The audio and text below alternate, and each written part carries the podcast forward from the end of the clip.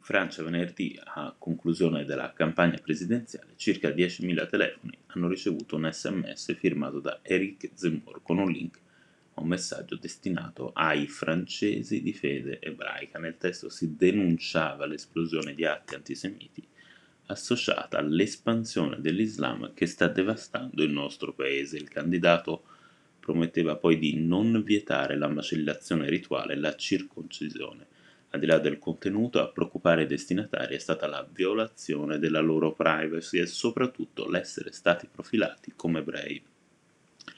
Per diffondere questo messaggio esplicitamente indirizzato alla comunità ebraica, il team del candidato di estrema destra sembra abbia infatti utilizzato dei file che ricostruiscono la religione dei destinatari, una chiara violazione delle norme a tutela del trattamento dei dati personali che ha portato le associazioni UEGF, Unione degli Studenti Ebrei di Francia, e J'accuse a sporgere denuncia. Un candidato presidenziale ha osato creare o ottenere in modo fraudolento uno schedario clandestino, costituendo il più massiccio sfruttamento di liste nominative di ebrei dai tempi del rastrellamento del Veldiv, la dura accusa degli avvocati delle due associazioni.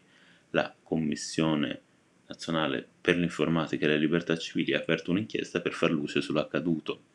La pagina di destinazione del messaggio è stata cancellata ma è rimasta online tra il 10 e il tra l'8 scusate, e il 10 aprile il processo è vile, inammissibile e imperdonabile.